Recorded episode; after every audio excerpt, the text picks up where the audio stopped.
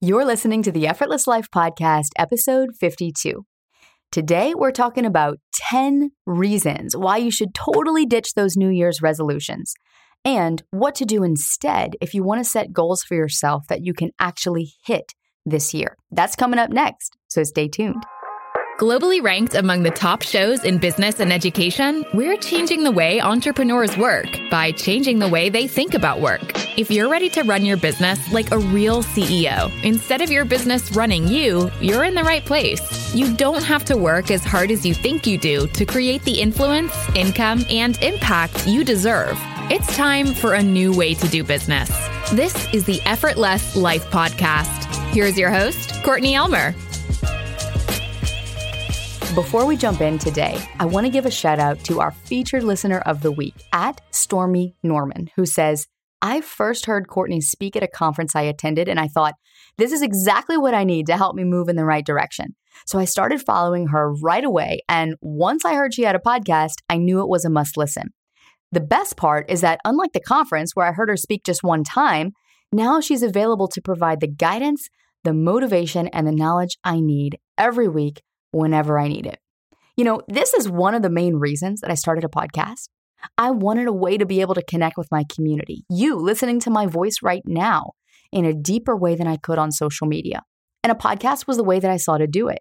I wanted to be in your ears, in your space every week, as if I was right there working alongside you, guiding you to greater levels of success than you could achieve on your own and learning how to do it in a way that's easy and fun and effortless.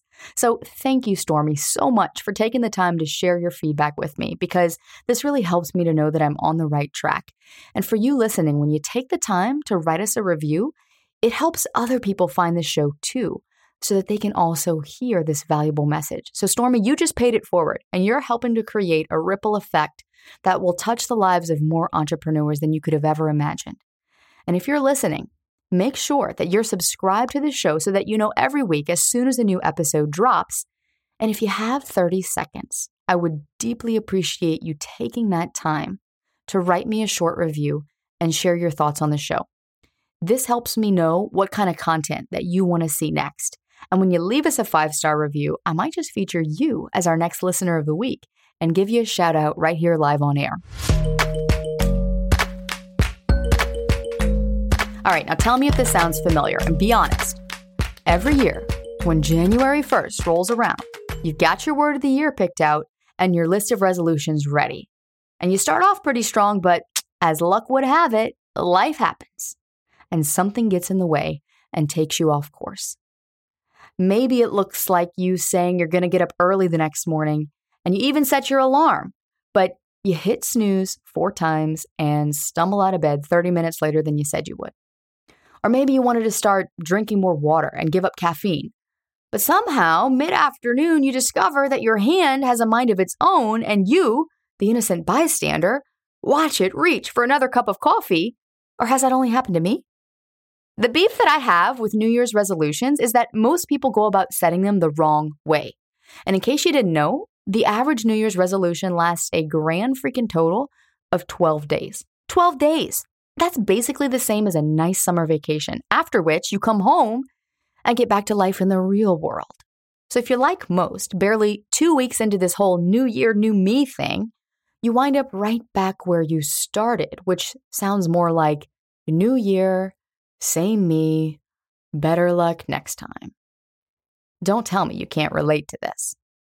I can't begin to tell you the years and the time that I have wasted setting New Year's resolutions only to snap back to my old habits a couple of weeks later like a rubber band. That is, until I discovered a totally different way to go about changing your habits in order to get the desired result that you want. Now, there's a lot of layers to this process, and today I'm going to do my best to show you why the standard old way of setting New Year's resolutions is ineffective and show you the first steps you can take to get what you want much more easily and effortlessly. Of course, right? That's why we're here. Now, chances are, if you're listening to my voice right now, you're one of those smart people who doesn't like to waste your time on things that don't work. So, first, I'm going to make a case for why you should ditch the resolution process altogether, and then we'll dive into what you should do instead. You ready? Okay, here's the short list. Number one, New Year's resolutions aren't the most effective way to achieve your goals because they only scratch the surface of real change. Number two, by definition, resolution means deciding to do or not do something, which is a really black and white approach. And this approach doesn't work because this all or nothing mentality can set you up to fail because the moment you slip up, you give up. All right, number three, progress towards your resolutions can be hard to measure. How do you know how much progress you've made? You don't. And this creates a tendency to focus on the progress that you haven't made versus the progress that you are making. And in case nobody has told you this, focusing on the progress that you haven't made is the fastest path to discouragement and demotivation. Is that a word? I don't know, but you get what I'm saying.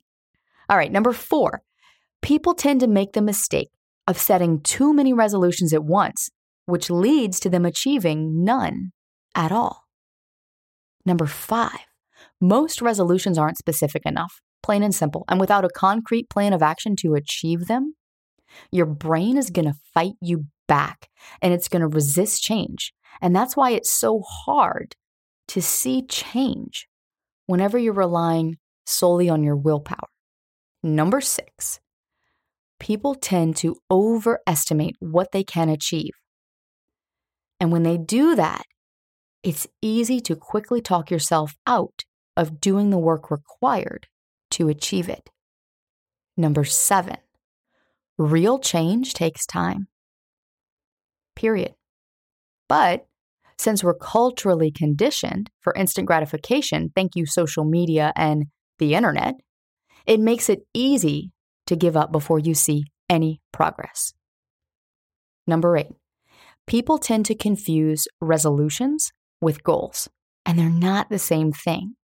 I'll explain more about this in a second, but what you need to know is that resolutions and goals are two different things with two different and completely distinct meanings.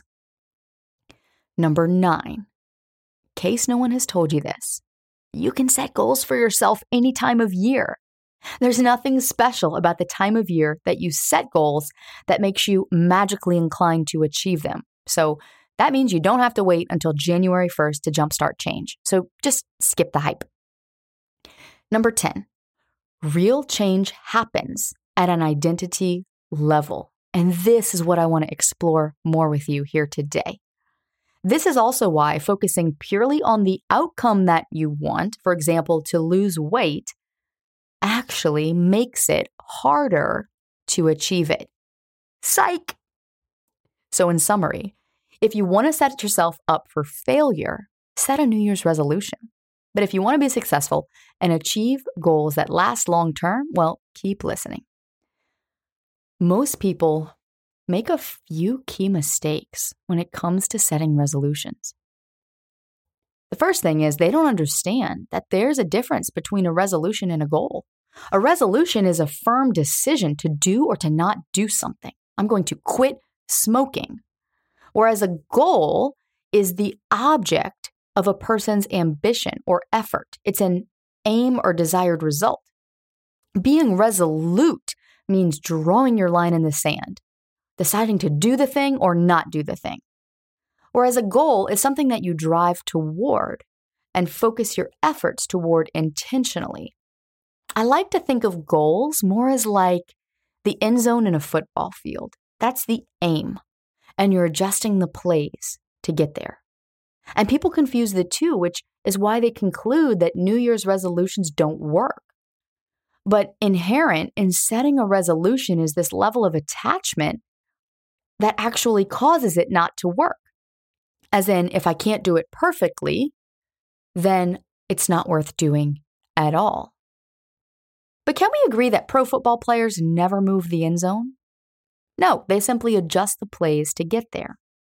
Secondly, following this all or nothing mentality, most people create these resolutions slash goals in one big chunk, as if they think that by changing all of these things at once, they'll exponentially catapult themselves to being a better version of themselves. And if they don't change them all at once, well, then they're not worth changing at all. But it doesn't work like that. Having this divide and conquer mentality does not work when it comes to goal setting because your brain is hardwired to resist change and it can't focus on more thing at once, not well anyway. This is why you should also stop multitasking, you know? But that's another episode for another day. So if you want to make changing your habits easier, focus on changing one of them at a time. I know that sounds so counterintuitive and it seems like the slow approach.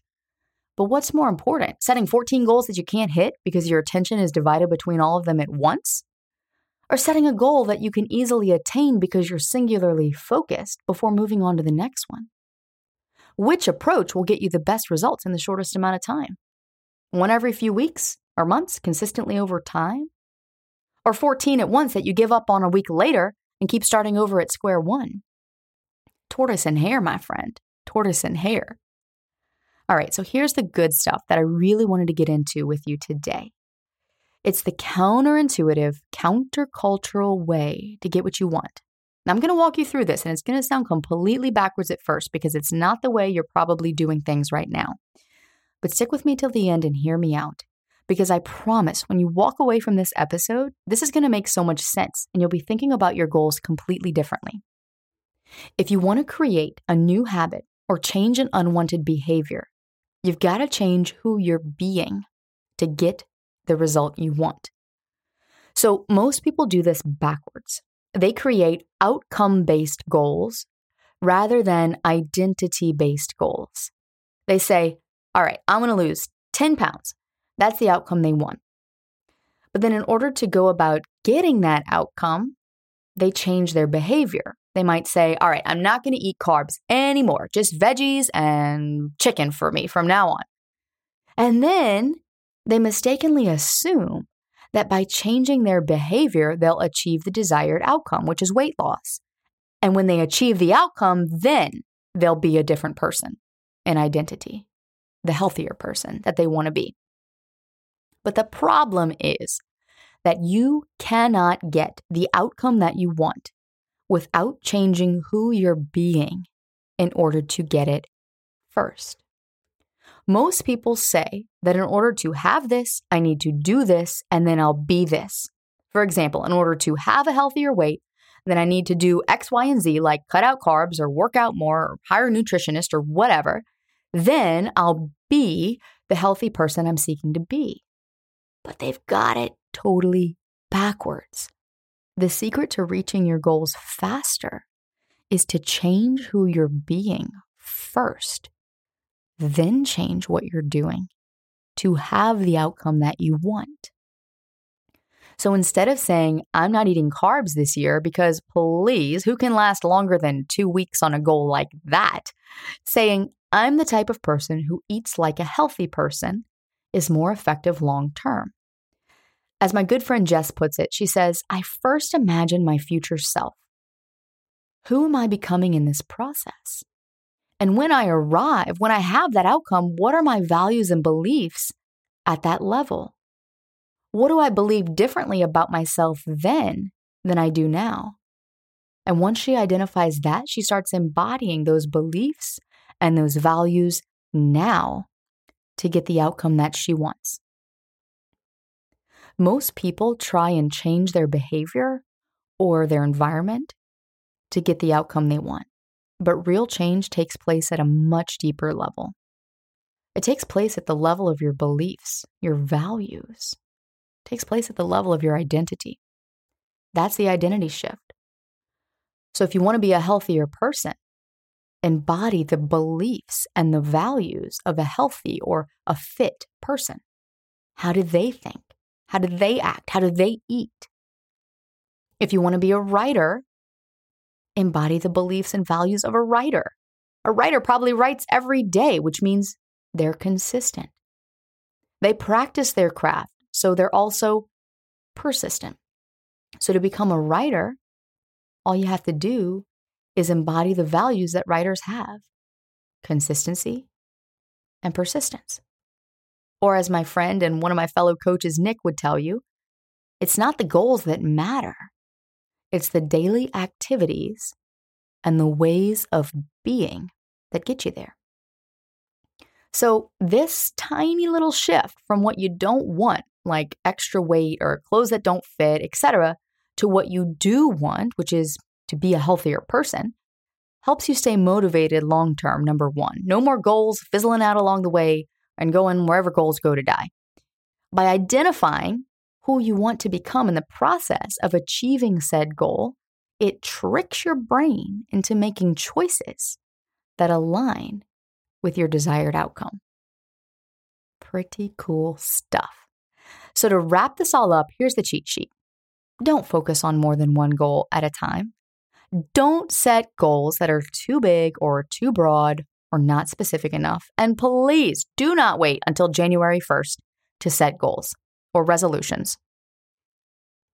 Do change your habits one at a time.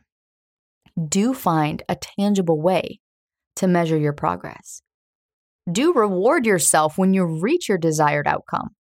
And most importantly, if you walk away from this episode with nothing else, please remember this do identify who you will be once you achieve that goal. Imagine you've already achieved it. How are you different than you are right now? Then start acting that way now. And most of all, don't give up if you don't hit your goal in the time frame you want it. Remember, pro NFL players never move the end zone. They just adjust the plays to get there. And if you're looking for more tools on how to streamline and structure your business so that you can scale and grow without the overwhelm and the overwork, then I want you to make sure you're on the list to be notified when my next live workshop goes live, where I'll walk you through step by step the four components you must have in your business in order to get out from behind the scenes and step into your power and into your calling as the visionary leader that your business needs you to be so that you can lead your business and your team to the next level of growth and revenue. I'd love to have you join me for that next live workshop. We do these by invite only. So here's what you need to do you'll need to add yourself to the waitlist so that we can notify you via email as soon as we put together the dates and the times for the next training.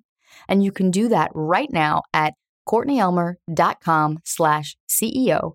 That's courtneyelmer.com slash CEO.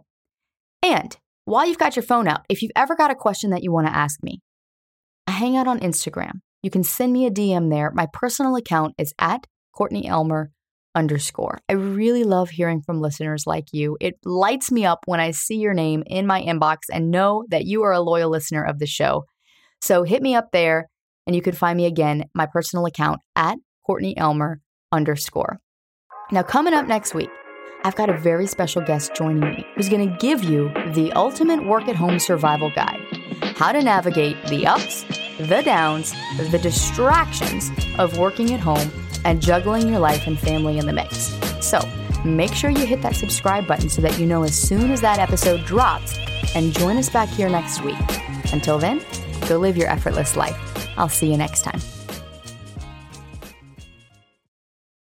As you might have heard me mention inside this episode, if you want to join me for our next live workshop, where I'm going to show you how to avoid the biggest mistakes that cause most podcasts to fail within the first 12 months, and literally walk you through the exact framework that we teach our students to launch their shows in the top 100 and convert more of their listeners to clients, just go to the effortlesslife.co forward slash podcast workshop. That's the effortlesslife.co forward slash podcast workshop.